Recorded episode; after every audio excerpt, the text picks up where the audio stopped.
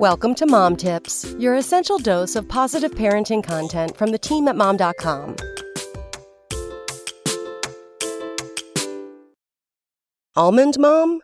What the term means and how to tell if you are one.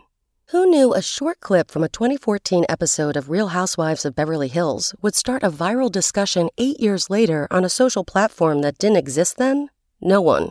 But that's what recently happened, and it sparked a huge discussion on TikTok and parenting forums all over. If you've been hearing the term almond mom and you aren't sure what that is, or if you are one, here's everything you need to know about the term. The term almond mom goes all the way back to 2014, when Yolanda Hadid was on the phone with her daughter, supermodel Gigi Hadid.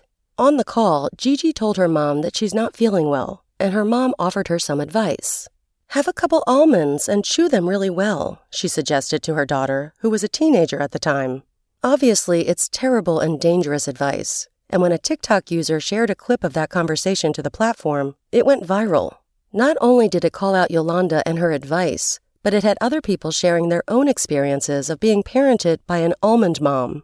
Almond mom describes parents who are stuck in diet culture and perpetuating the damaging messaging they likely heard growing up as well, which in some cases led their children down a path of disordered eating. The trend has led children who grew up with almond moms to speak out about their experiences on TikTok and other social media outlets, and many are trying to break this cycle and avoid behaving the same way with their own children. It's important to raise children with a healthy view around food and their own bodies, even though as adults, that might mean overcoming our own issues and habits to be able to do so. What we say about our own bodies and what they watch us do when we're on a diet or calorie restricting can have a bigger impact on their growing brains than we think. If you've noticed a concerning change in your child's eating habits, it's important to provide the help they need.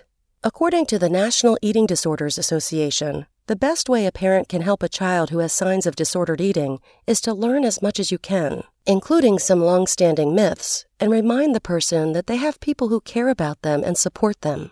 Some of us may always fight against our own disordered eating habits and negative thoughts about our bodies, but it's not too late to do everything we can to keep our children from falling into those same patterns.